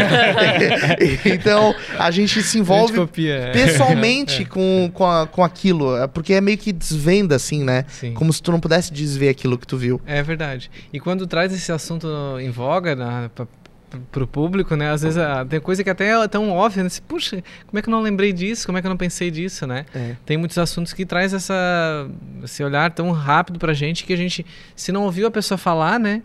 né? É igual o médico, às vezes o médico diz, ah, tu tá assim porque tu fez isso. Tu, Ah, é verdade, eu nem lembrei disso, né? Sim. Agora, ainda sobre essa questão de, de, de temas e assuntos e tal, né? É, a gente estava falando no, num outro podcast que a gente falou, acho que foi eu e tu, né, mano? Sobre o chat GPT, né? Foi, foi E- o do Dr. Arquétipo, né? Isso, doutor Arquétipo, também falou na, na trajetória do herói, né? E aí a gente tava falando sobre as coisas que começam, ondinha, né? Começou agora, mas já é falado há tempo. O próprio chat GPT que a gente falou, ele já é discutido há, hum, o cara, eu fui num evento esses dias até em Floripa, na, no Congresso Facaert, de- não, Congresso Apronet de provedores, e eles estavam falando que desde 73, até o cara de Floripa ali, é estudioso da casa ali, falando que desde 73 já tem experiências assim, né? E, e talvez é isso aí, talvez é alguém que colocou esse, esse conteúdo para ser discutido e aí foi em cascata chegando até o público, né? E para nós que produzimos conteúdos ou temos que estar sempre buscando pessoas para alimentar esse tipo de assunto é um desafio para também às vezes não cair nessa, nessa tendência que querem empurrar, né? É. Porque isso também é um, é um, é um problema, né? A gente Sim. discutiu bastante sobre inteligência artificial no, no passado. Não falamos sobre chat porque ainda não estava na onda, né? Mas eu me lembro de ter conversado com algumas pessoas sobre isso. Eu, eu acho legal esse lado da intelig- inteligência artificial porque entra no imaginário coletivo das pessoas, né? Ah, vai dominar o mundo, vai dominar as pessoas e não sei o quê. Eu Os acho que Jetsons, né? Os robôs vão mandar na gente. Eu não maltrato a minha Alexa, porque um dia ela pode se levantar e brigar comigo. Já pensou? Mas é, eu acho, acho bacana. É, eu não sei, é, é pra- eu acho que é uma onda no caso particular, porque foi um produto que deu muito, muito certo, né? Chegou e impactou as pessoas de uma forma muito significativa esse lado. Então, é, a pergunta é que é, esse hype vai sobreviver, né? Digamos, porque É. a gente já deu para ver que ele, ele na verdade é um gerador de papo de, de Lero, né? Um gerador, mas que é- tem um cara que falou que parece aquele Lero, Lero lá do professor do, do professor Do professor Raimundo? Raimundo, é. Sim, do- do professor Raimundo. é, porque Rolando ele, Lero. É o Rolando Lero, é isso, Rolando Lero. Então, Parece ele, porque na realidade ela é uma máquina que fica gerando as palavras uma atrás da outra, tentando fazer uma coisa que faça sentido. Mas tem um monte de gente que já é, vê que ele fala qualquer coisa para dar a impressão que está falando verdade, né? Uhum, Então, é. na realidade, a É. gente vai saber exatamente o que vai acontecer na prática em seguida. Sim. Esse negócio, assim, quando eu falei de apostar em, em muitas coisas, na verdade é, o, é, o, é a técnica, é o que a gente pode fazer para tentar aproveitar a inovação. Porque a gente nunca sabe de tudo que surge, aquilo que vai vingar, que realmente vai É. transformar a sociedade, ou aquilo que vai se tornar o próximo Google, por exemplo. Então, para mim, o Chat GPT, e muita gente tem falado isso, é o nosso próximo serviço de busca, ou de. Também acho. É, ele ele vai, vai cumprir o papel do Google hoje na nossa vida de uma maneira mais humana, digamos assim. É, mas pode ser que morra, né? A gente não sabe. Então, o, o nosso trabalho, talvez quem quer estar aproveitando a crista da onda, é sempre estar atento ao que está acontecendo e apostar em tudo, assim, né? Colocar um pouquinho de ficha em cada coisa. Sim. Assim como tu falou que perdeu uma baita oportunidade do, do Campari. Exato, exatamente. Exatamente. E, e não deu, não, não tava no, no- não tava no radar naquele momento, né? Isso, exato. Então, mas na verdade foi uma coisa que passou, que poderia ter acontecido, não aconteceu, e vamos para a próxima aposta. É, sim. Uhum. Dá Então, pra ficar só insistindo naquela ali. É, e ah, tem uma frase que eu gosto muito, né? De que a sorte gosta de encontrar a gente trabalhando. E ah, ah, o pessoal diz muito a história, tem essa discussão, né? Não, eu acredito em sorte, o negócio é trabalho. Mas eu acredito um pouco de sorte também, só que tu tem que estar pronto para aproveitar isso. Uhum. E teve uma história muito legal que aconteceu no Jogando pra Plateia, que é um encontro da sorte com a gente trabalhando. Né? Porque eu tava um dia lá no nosso escritório, nosso estúdio lá no, em Coqueiros, na Parede de Itaguaçu, trabalhando, né? Uma sexta-feira normal. Nós não tínhamos podcast para aquele dia. E aí, de repente, eu recebo uma mensagem no LinkedIn. Ó. E aí é uma mensagem no LinkedIn de um nome americano, né? O David. É, quer dizer, Mark. Mark me chamando. E aí perguntou assim: é, Ah, oi Jimmy, tudo bem? Qual que é o melhor podcast do Brasil? Me perguntou. A princípio eu achei que fosse um fake, um vírus, né? Era uma pergunta muito. A pessoa, oi, qual é o melhor podcast do Brasil? Aí, eu, aí eu peguei e respondi: olha, é, no, pod- no Brasil tem muitos podcasts, mas o melhor, o melhor é o Jogando pra Plateia, que é o meu podcast, né? Achei que peixe. falar um concorrente. Não, falei jogando pra lá, mandei pro, pro cara. Aí eu fui pesquisar aquele nome, né? Mark Nieleman. Aí entrei no perfil, daí tava lá cofundador das Linhas Aéreas, é, e aí um currículo enorme, gigantesco. E aí eu falei, pô, esse cara aqui tá falando comigo assim, né? Achei que fosse um fake. aí ele, não, porque eu tô no Brasil e eu queria muito participar de um podcast, nunca participei, e tô tentando ver qual que é o melhor. Eu falei, o melhor é o meu. o melhor é jogando pra plateia. Aí eu peguei e falei assim. Aí ele continuou a conversa, aí eu, pra checar, né, ver se não, não era um golpe, sei lá, Uhum. que era um nome muito conhecido, né? De nome de Wikipedia, Sim, assim, sim. sabe? Aí eu peguei, olha, vamos falar pelo WhatsApp? Vamos. Daí me passou um número, comecei a conversar pelo WhatsApp. E realmente era o Mark Nillaman, né? Comecei a conversar com ele, um cara super gente boa, virou nosso amigo. E o louco de bambu, né? Que ele fala. e aí ele pegou, a gente trocou o WhatsApp, ele tava em balneário e é, veio naquela tarde pra fazer um Pegou episódio o com a Uber gente. veio gravar um Ele episódio em veio gravar episódio com a gente. Ele é irmão do David Nillaman, né? Eles têm companhias, eh, companhias aéreas Aéreas. pelo mundo. Aham. Eles têm umas duas lá nos Estados Unidos, tem uma no Canadá e são fundadores da Azul aqui no Aham. Brasil. E aí ele tava em Balneário, queria participar de um podcast, encontrou o melhor do Brasil. que Peraí, aí eu tenho minhas divergências cara. nesse ponto. eu É, acho que exato. o estúdio 1 Exato. A gente tá ali, ó, para a pai. Cada Para semana um Empatado, fica no empatado. Ele falou que ele tem uma, é, uma, uma- não uma pousada, é uma é um, um hotel, né, Um um, resort, um é. resort em Utah, né? Utah, exato. É, Utah, ele disse que, eu queria, que ele queria produzir um podcast lá, né? Ele Isso. perguntou se eu não queria ir pra lá, né? Eu falei assim, "Ué, que a gente já tem que Convidando podia." assim, a gente até vai, né? Mas assim, um cara sensacional e chegou e a gente ficou meio. O que que tá acontecendo, sabe? E aí foi um episódio muito massa, assim. E depois ele. Mas é, ele é, é- é exótico, foi um episódio exótico. É, Mas ele vale contou a, a pena, história bem dele. Ele, ele, na verdade, ele não atua mais na área de companhia aérea, né? Ele agora ele tem uma empresa que ele quer substituir o uso de madeira no mundo por bambu. Olha só. Porque na América do Sul tem muito bambu nativo, né? É, naquela região das fronteiras com a Uhum. Bolívia. Ah, aqui em Garopaba tem um monte. Pois é, então. Não precisa e aí ele tem, na Colômbia, se eu não me engano, ele comprou uma área enorme lá que tem um monte de bambu nativo, ele tem uma fábrica de bambu e ele quer, ele quer produzir casas com bambu, né? Ele já produziu algumas, tem um arquiteto alemão que faz e tal. Aí ele contou toda essa história. E aí ficou um episódio sensacional, assim, eu troco WhatsApp com ele até hoje, assim, a gente, ele é um cara muito visionário, muito aberto. Então, o que que foi isso, né? Foi sorte, porque ele, eu tinha ele adicionado no LinkedIn por algum motivo. É, ele resolveu me chamar no, no chat, acreditou que jogando pra plateia era melhor do Brasil e veio fazer um papo com a gente. Então foi a sorte que encontrou a gente pronto. Claro. No estúdio pronto, tudo esperando pra fazer a coisa acontecer, né? Então eu acho que a aposta é muito isso. Tu aposta numa direção e deixa o acaso fazer um pouquinho do trabalho dele também. É. Muito legal. E, e essa- esses grandes podcasts que estão aí no Brasil, né? Vamos falar aqui nacionalmente, né? É, às vezes é muito comum a gente ver um corte e do corte tu vai pro, pro, pra Pro ouvir o conteúdo inteiro, inteiro. né? Depende muito do teu, do teu interesse, né? Daquele assunto, né?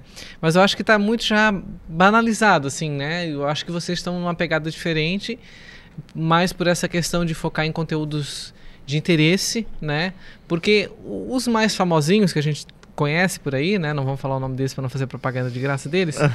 Mas é, tá muito já nichado essa questão de ah, é o cara que saiu do- da Globo e fez isso, Sim. ou que saiu do BBB e não deu certo. É, sempre tem a mesma narrativa, às vezes vocês não acham isso, que o assunto não é um assunto que vai trazer um conhecimento, sei lá, cara vai falar de tudo um pouco, tirando esses assim, o Primo Rico, por exemplo, que fala de Sim. finanças, de economia e tal, né?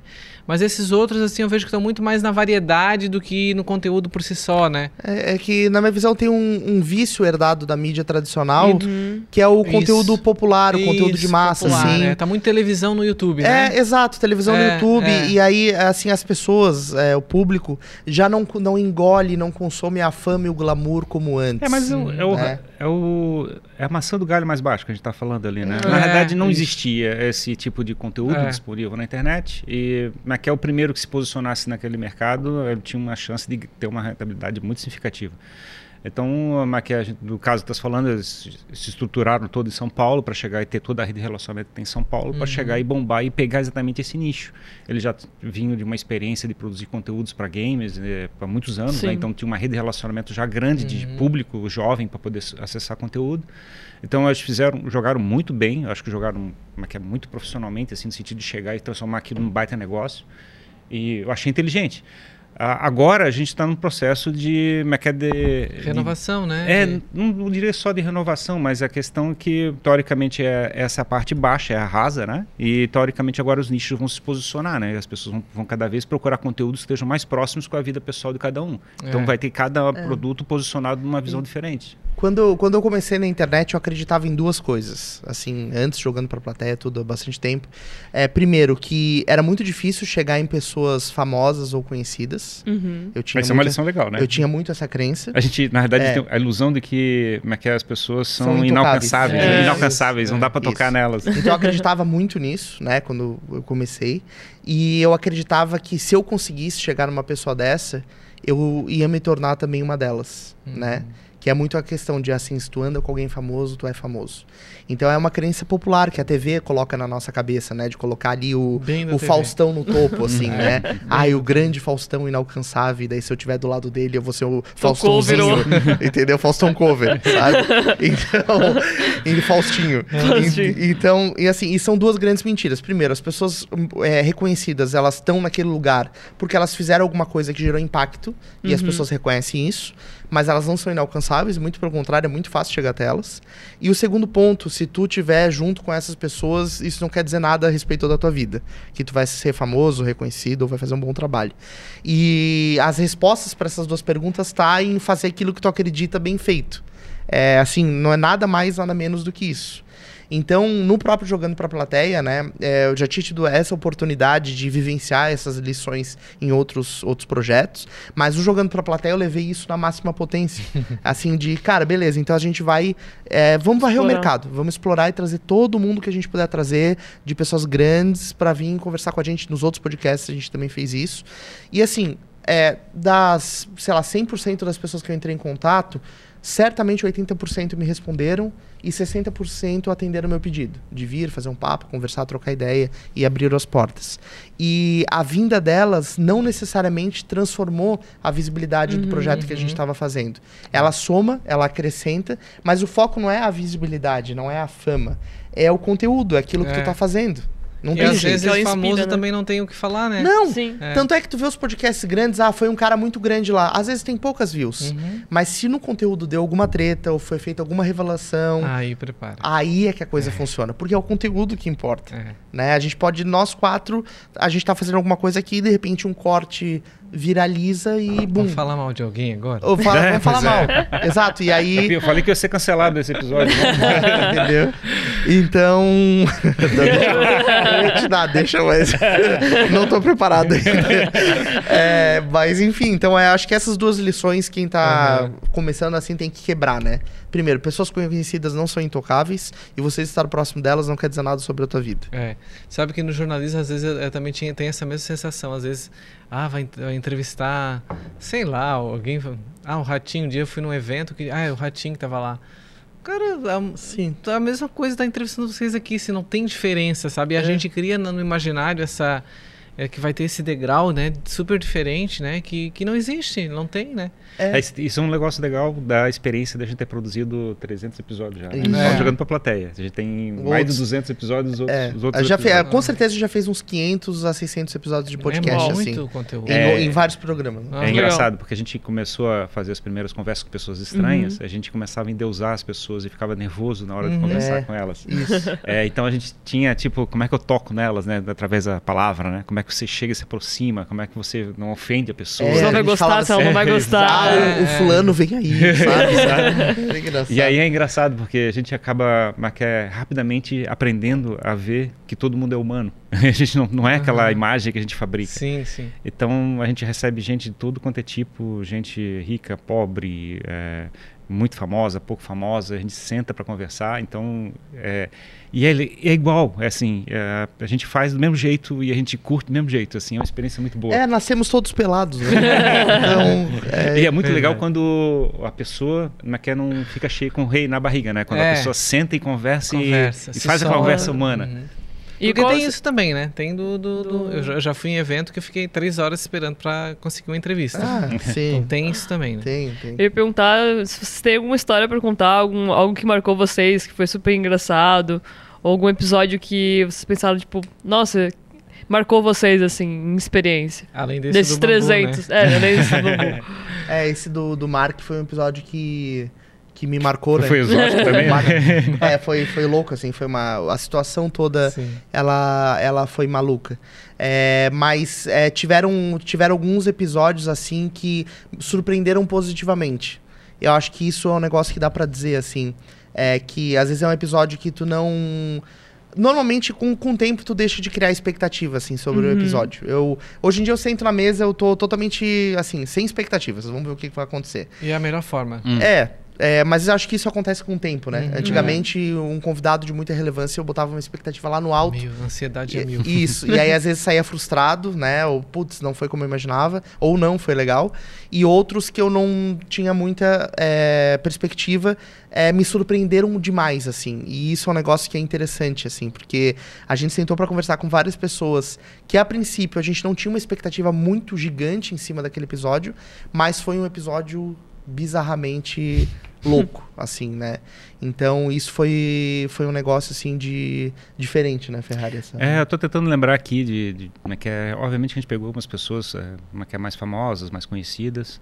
é, mas eu fico, eu gosto muito da entrega, né? Então eu fico muito preocupado de fazer um conteúdo que seja interessante para quem assiste. Então esse, por exemplo, do low carb que a gente fez recente, é, a minha percepção é que a gente, como é que é, em um episódio de quase duas horas, né? A gente entregou tanta coisa é, Nossa. legal, interessante sobre aquele assunto que eu fico assim, pô, me sinto satisfeito de ter feito essa entrega daquele, daquele esforço. Então me chama atenção isso, né? Me, me dá assim aquela satisfação de ter feito. É, pelas pessoas, cara, eu não consigo lembrar assim de, de gente. É, eu tenho, eu tenho uma situação que na verdade não foi uma situação específica, Uhum. mas é que algo é diferente que aconteceu, né? Eu tinha experimentado isso, eu tive um outro canal no YouTube sobre um outro assunto, e aí chegou uma época que esse canal hypou, né, assim, e as pessoas começavam a vir falar comigo na rua. Eu, sei lá, ia no banco, alguém vinha falar comigo. Ah, tu que fez aquele canal de containers lá e não sei o que, e vinha trocar ideia. E eu, naquela época, achei isso muito legal, né? Aí depois passou essa onda, né? A, a visibilidade também é isso, né? Ela é, ela é cíclica, né? Momentânea, Uhum. né? E, o, e no Jogando pra Plateia, isso vem se construindo ao longo do tempo, né? Então tiveram algumas situações que aconteceram com a gente é, que a gente começou a ficar impactado com como a gente estava chegando nas pessoas. Então teve uma vez que chegou uma pessoa lá embaixo, lá no nosso escritório, no Sorro, e queria subir até a qualquer custo para participar de um episódio, assim, não tinha avisado, não, Nossa. A gente não sabia nem quem era. Aí mandaram mensagem da recepção: ó, tem uma pessoa aqui embaixo que quer subir aí pra participar de um episódio, quer falar com vocês, quer conhecer. E a gente não tinha nem noção quem que era. E aí eu desci lá pra atender, era um rapaz, ele contou a história dele, enfim, a gente trocou uma ideia. Então foi um negócio que, assim, como assim isso tá acontecendo, né?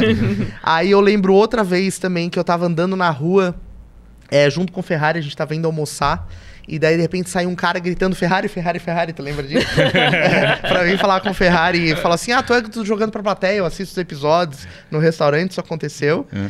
E aconteceu comigo de estar andando na rua e ter um grupo de menininhos, assim, vindo da aula. E o menininho grita assim: Tu não é aquele cara do podcast, não sei o quê. que Porque a legal. gente tinha feito um episódio com uma influenciadora de jogos, é, assim, infantis e tal, né? Uhum. E aí ele chegou e falou, eu falei, isso, olhar que massa, não sei o quê. Aí queria tirar foto, queria falar pros amigos dele. Então foi um negócio louco, assim, que é, é, a gente não tem noção como o trabalho ele vai impactando, assim, Uhum. né? É. E realmente toca as pessoas, né? E a mídia local, regional, ela permite isso, né? É. É, Situações como essa que só tinha antes, né? É, São Paulo, né? As Sim. grandes Isso. emissoras, né? Hoje a gente tem essa identificação local. A gente comenta muito aqui na TV que às vezes a gente tá no mercado, em algum lugar, as pessoas te conhecem da, da Uhum. TV, né? Ó, ó, fulano da Pix TV, eu assisto todo sábado. É, A e é, é louco isso, contigo. porque tu começa a É. refletir. Porque a gente tá aqui fazendo, né? A gente tá falando com a câmera entre a É. gente. E a gente não consegue medir quem tá lá atrás, né? Quem tá Tem um ali. eixo, tem um eixo que eu gostaria de puxar que a gente não falou ainda, que é uma coisa que a gente tem como objetivo dentro do jogando para plateia, que Uhum. era mus- misturar as narrativas da cidade, da nossa região aqui. É, é tipo, a gente fez um episódio recente agora sobre moda e a gente não entende nada, obviamente, de moda. Mas é engraçado porque a gente tocou um público que teoricamente não quer nem sabia que a gente existia como jogando É. para plateia. E apareceram algumas pessoas, por exemplo, que faz faculdade de moda e não sei o quê. Oh, te conheço, ouvi não sei o quê lá. No... É Isso. tão engraçado. Passa a ser o teu público Isso. também, né? E aí a gente recebe muito músico para conversar. É, como é que é uma vez lá no Coco Bambu teve um cara que tocava como é que é, música que a gente Fazia tipo, como se fosse beatbox. é, ele assim. usa um loop e aí fica fazendo com a voz todo beatbox, fazia toda a base da música e começava a cantar em cima. Sozinho ele fazia a música inteira. Aham. Era é, é animal. E eh, aí eh, chamamos, fizemos contato com ele, chamamos. Então a gente pega vários músicos e pegamos eh, gente de restaurante, né? Pegamos eh, chefes, pegamos eh, proprietários de restaurantes. Eu tava na academia uma vez fazendo abdominal, assim, né? e aí eu cheguei um cara, chegou um cara pra mim e falou assim: Ah, tá fazendo abdominal totalmente errado, sei lá, ele falou alguma coisa assim, né? Aí eu estranhei, né? Eu falei, pô, será que eu realmente tô fazendo errado? aí eu de- provavelmente tô, né? Eu não sou o rei do abdominal. Aí eu cheguei pra ele falei, tá, mas que... aí ele me deu umas dicas, me explicou, Aham. ah, porque eu sou personal, sou especialista em exercício no abdômen. Aí comecei a trocar uma ideia com ele e aí chamei ele pro episódio. E ele foi lá, né? Contou a É. história dele. É surge assim, né? Os É, assuntos, isso. né? E foi uma, uma situação louca, assim. né? E, e é uma coisa que a gente curte de fazer, que a gente chega e né, que é, parece, parece doido a gente chamar a gente de, assuntos que a gente não entende nada para sentar e conversar Aham. junto e, e misturar essas narrativas, Sim. trocar essas figurinhas. Então é muito engraçado, porque tem gente que fala que conheceu determinado assunto porque viu. Mas que é, veio por um lado e está saindo por outro. É. É. Conhece uma, uma, É, uma aí já cantora. entra no canal, já dá uma surfada lá, já pega um outro conteúdo, né? Sim. Como É, a a, conversa cíclica. também é leve, né? Porque apesar que as- a maioria das vezes, apesar que a gente não tenha total domínio do assunto do convidado, é justamente isso, né? A gente falou do ativar o arquétipo do explorador, que é basicamente você perguntar, saber, ter curiosidade. Eu acho que a conversa do podcast, tanto vocês quanto a gente, a gente tem essa experiência, né? De poder ter essa troca realmente e conseguir atingir todo esse público, né? Como você falou. É legal, eu acho muito como é que é você chegar e trabalhar esse lado e transformar é, a história da pessoa numa história interessante, Uhum. ajudar nesse processo, Uhum. né? Eu acho que é o lado que a gente está fazendo. É, eu fico pensando se às vezes não saber nada, às vezes pode até ser uma coisa que favoreça isso, né? Que fabrica Claro. Um conteúdo É, ainda mais interessante. É, porque daí tu faz a pergunta que quem tá assistindo quer, queria fazer, né? Isso, exato. E é, a gente às vezes vê, né? Tem aquela ansiedadezinha é, jornalística de, pô, não, como assim não tem uma pauta, né? Aham. É, onde é que estão as perguntas?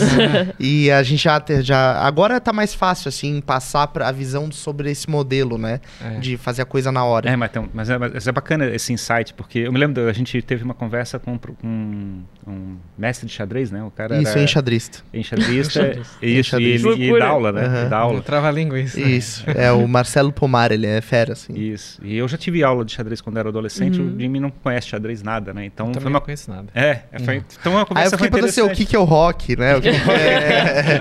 Sei Então lá. tem umas perguntas básicas, umas perguntas mais complicadas. é, e a gente tenta fazer um conteúdo que faça sentido para as pessoas que não conhecem xadrez. Então a gente tenta é, aproveitar esse lado, né, de chegar e fazer as perguntas, fazer as perguntas que fariam sentido.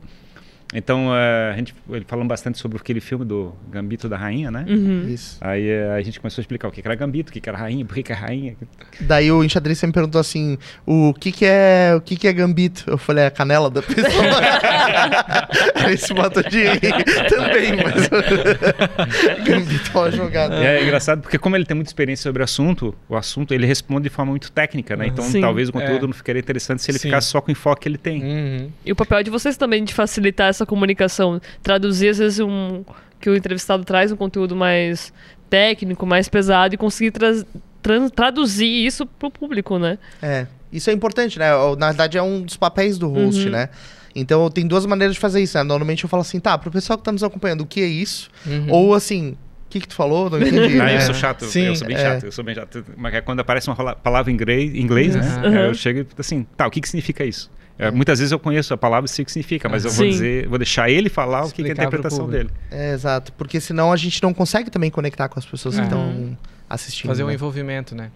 E é isso que tu falou, fazer, pegar o limão e fazer a limonada. Né? É, e a gente já fez isso várias vezes, né?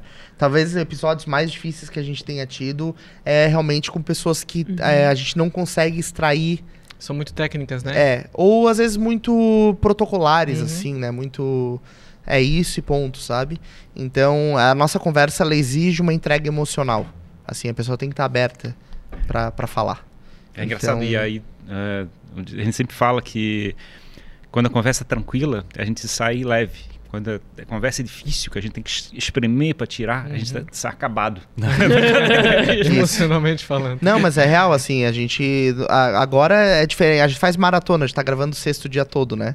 Então. Ah, vocês pegam uma Que sexta e gravam isso. vários. Agora a gente tá fazendo assim. Nossa, isso Três é episódios. mesmo. É. Isso, a gente faz três episódios. Daria pra fazer quatro. Ah, Mas a gente faz três. Meta aí, meta. É, exato. Mas mesmo quando a gente fazia todo dia, né? A gente chegou a fazer todo dia ao vivo por bastante tempo, né? Depois a gente mudou para esse modelo de gravar num dia só, que eu particularmente prefiro, acho que otimiza, tu tá com a cabeça mais focada ali, Uhum. consegue fazer a coisa melhor, né? Mas é um dia que eu termino assim esgotado, porque a energia toda É, tá ali, né? tem que se entregar ali pro projeto. Isso, né? exato. É Bom, e essas histórias todas, onde é que as pessoas encontram? Fale o endereço. Vamos lá, então. As pessoas podem encontrar todas essas histórias, né? Começando pela do Thiago. é, no Jogando pra Plateia, Jogando para a Plateia no YouTube. É, a gente tem também o nosso Instagram, arroba Jogando pra Plateia, é, que tem todos os cortes, a gente posta um monte de coisas. A gente também tá presente é, no TikTok, então Jogando pra Plateia no TikTok. As plataformas de áudio estão Plataformas todas. de áudio, Todas, pode procurar todas Bota lá no Anchor, né? Anchor, É, né? É isso, a Tá gente no distribui pelo É, Anchor. uma Mas Só tem no- o- Deezer, por exemplo, não tá no Anchor, né? É, Mas a gente tá. bota também no Bota A Deezer. gente bota no Deezer, exato. Então, onde a pessoa quiser escutar, onde você quiser nos escutar, nós estaremos, eu sempre digo isso. Então é só ir lá pesquisar jogando pra plateia que nos encontra. Foi um prazer enorme receber vocês dois aqui, né? Muito. Retribuir essa, esse convite, que eu fui lá em Florianópolis falar com vocês. Foi um prazer e as portas da Pix estão sempre abertas para novas conversas, novos bate-papos, né? Cara, esse espaço aqui é top, hein? Eu, eu, eu invejo aqui, olha só. Não, olha só, eu vou, vou querer uma, uma espuma dessa aqui, Ferrari. Essa é levar, de microfone levar. aqui, olha. Pega isso aí, pega, eu vou pegar É, o meu. vamos fazer uma roxa dessa aqui. Vocês podem se preparar em Pix, a gente vai ter uma dessa roxa, já tô Nada declarando. se cria, tudo se combina. É, exato. Não, mas sensacional, parabéns né, pelo espaço de vocês aqui. É, a gente fica muito feliz de ver como é, tem empreendedores, pessoas dedicando a sua vida para construir mídia. A gente sabe que isso é difícil pra caramba, é, que é um desafio um após o outro, mas a estrutura de vocês aqui é sensacional. E parabéns, né, pelo que vocês estão fazendo também. Obrigado. E parabéns pelo agradece. Estúdio 1. Isso aí. Tá Eu acho que essa troca de obrigado. figurinha é legal também, né? Oi? Dessa troca de figurinha, assim, a gente fala da troca de figurinha porque é, não é uma competição em si, Não, é, são é como a gente pode agregar um, um ao outro em conteúdo, sempre vai ter um conteúdo para cada um, vai ter Claro. pessoas para todo mundo. Eu acho que essa troca é muito legal porque a gente se sente parte do, da comunidade também do podcast, compartilhar coisas Isso. e evoluir também como profissionais, hosts, né, de conversa, de, de conteúdo. E aí é legal esse negócio de a gente chegar e ficar fazendo esse collab, né? Fazer essas trocas. é. Antes a gente, quando começou, não tinha tanto podcast em volta, né? É, então a gente não era convidado, agora a gente tá sendo convidado. Isso, é. Chique agora. Exato, a gente tá participando de alguns, a gente adora ser convidado, porque é também uma maneira de fazer a troca, de fazer Sim. a coisa girar, né? E pegar É, aquele público ali que a gente falou na, conversa. Isso, exatamente, né? A gente tem que fazer o, o, o bolo crescer, né? Sim. Essa é a ideia. Mas obrigado, então, Obrigado pela Manu. oportunidade obrigado, aqui, Thiago, gente. pela A oportunidade. gente que agradece. Nós que agradecemos. Mano, obrigado pela companhia. Obrigada, eu que agradeço a todos vocês aqui. Aí. E deixar um recadinho para os nossos telespectadores. de seguir a gente nas redes sociais, arroba PixTVHD. Também estamos em todas as plataformas de áudio e vídeo, que é o YouTube, LinkedIn, Instagram, Facebook, enfim. Todas as, re- as redes TMW sociais. Pix, né? TMW Pix, CDN, Gigo TV, NXplay. Isso aí. Também todas as nossas distribuidoras de conteúdo. Agradecer a sua companhia e continue seguindo aqui né, os nossos conteúdos. Tem outros podcasts também aqui como na atividade para você acompanhar. Não é só o Estúdio 1 aqui na Pix TV. Quem sabe um dia eles são entrevistados pela Quem Natividade. Vamos será um prazer, com certeza, para estarem aqui com a nossa equipe. Um forte abraço para você. Isso aí, lembrando que a gente tá agora também no Spotify, como a Manu Uhum. falou, né? E se inscreve no canal, dê o joinha e deixa o comentário aí sobre o papo com o Jimmy e com o Ferrari. E E cancelar, tem que cancelar, né? Era pra cancelar hoje. Era pra cancelar, vai ficar pra próxima. Faz uma montagem do Ferrari aí com várias palavras, assim, pra cancelar ele. Deu uma declaração polêmica. Isso aí. Aproveite. Gente, obrigado pela audiência aqui na Pix TV e todas as nossas plataformas e até o nosso próximo Estúdio 1. Até mais. Tchau, tchau, Mais. pessoal.